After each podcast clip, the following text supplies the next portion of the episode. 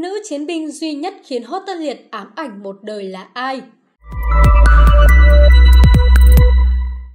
Hốt Tân Liệt là một trong những đại hán có tham vọng mở rộng bờ cõi.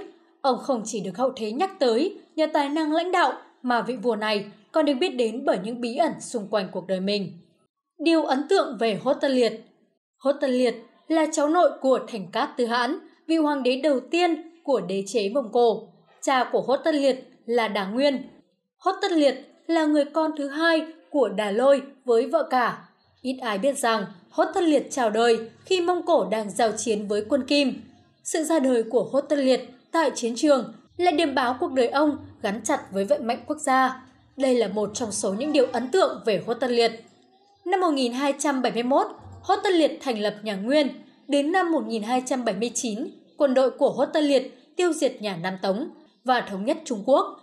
Trước khi trở thành người đứng đầu Mông Cổ, Hốt Tân Liệt đã có cuộc tranh giành quyền kế vị với người em trai là A Lý Bất Ca. Với trí thông minh, trượng nghĩa, tài cầm quân xuất chúng, Hốt Tân Liệt đã giành chiến thắng trong cuộc chiến vương quyền kéo dài 4 năm trên.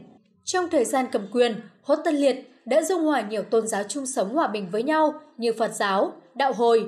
Hốt Tân Liệt là người theo đạo Phật. Vị hoàng đế này không chỉ quan tâm đến Phật giáo mà còn chú ý đến sự phát triển của đạo Kitô trên thế giới.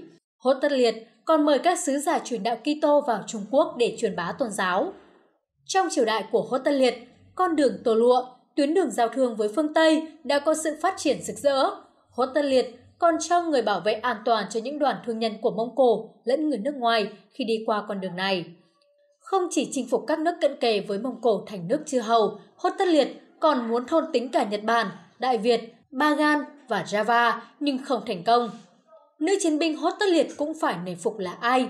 Hốt Thúc Luân còn được biết đến với nhiều cái tên khác như Ajane, Khontonstagan hay Ayurang đều có nghĩa là ánh trăng. Hốt Thúc Luân sinh vào khoảng những năm 1260-1270. Cha của bà là Hải Đô, là cháu của Oa Khoát Đài và cũng là một người anh em họ của Hốt Tân Liệt.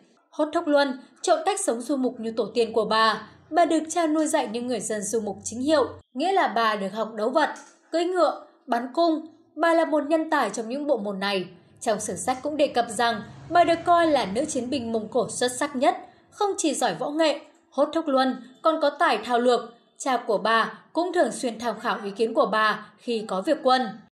Tương truyền là khi Hốt Thúc Luân đến tuổi gả chồng, cha của bà có ý muốn kén rể, nhưng bà đã từ chối và ra điều kiện rằng ai thắng mình đấu vật sẽ lấy người đó. Còn nếu bà thắng, người kia sẽ phải trả cho bà 100 con ngựa. Kết cục của lần kén rẻ này là không ai có thể thắng được hốt thóc luân. Bà thậm chí còn được hơn 10.000 con ngựa sau khi hạ gục những người tới ứng tuyển. Trong cuốn sách của Marco Polo, hốt thóc luân được mô tả là một chiến binh bất bại. Bà có thể đánh bại những chiến binh giỏi nhất, dễ dàng tiến vào lòng quân địch để lấy thủ cấp tướng. Thậm chí, trong một trận đánh với quân của Hốt Tân Liệt, bà đã nhanh chóng bắn hạ ba đại tướng địch, giúp cho quân của cha mình chiếm lại một số vùng đất trọng yếu của Tân Cương. Bà là nỗi ám ảnh một đời của vị vua nhà Nguyên. Vào những năm cuối đời, cháu nội thành cát tứ hãn, Hốt Tân Liệt đã từng treo thưởng tới 10 vạn lượng vàng, cùng 1.000 con ngựa chiến cho bất cứ ai lấy được đầu của Hốt Thục Luân. Truyền thuyết của Mông Cổ kể lại rằng có tới 7 sát thủ được cử tới để ám sát bà, nhưng tất cả đều bị Hốt Thúc Luân đánh bại và bắt làm tù binh. Điều này cũng cho thấy rằng danh tiếng của bà không phải là lời đồn và càng khẳng định việc Hốt Tất Liệt rất coi trọng tài năng của Hốt Thúc Luân.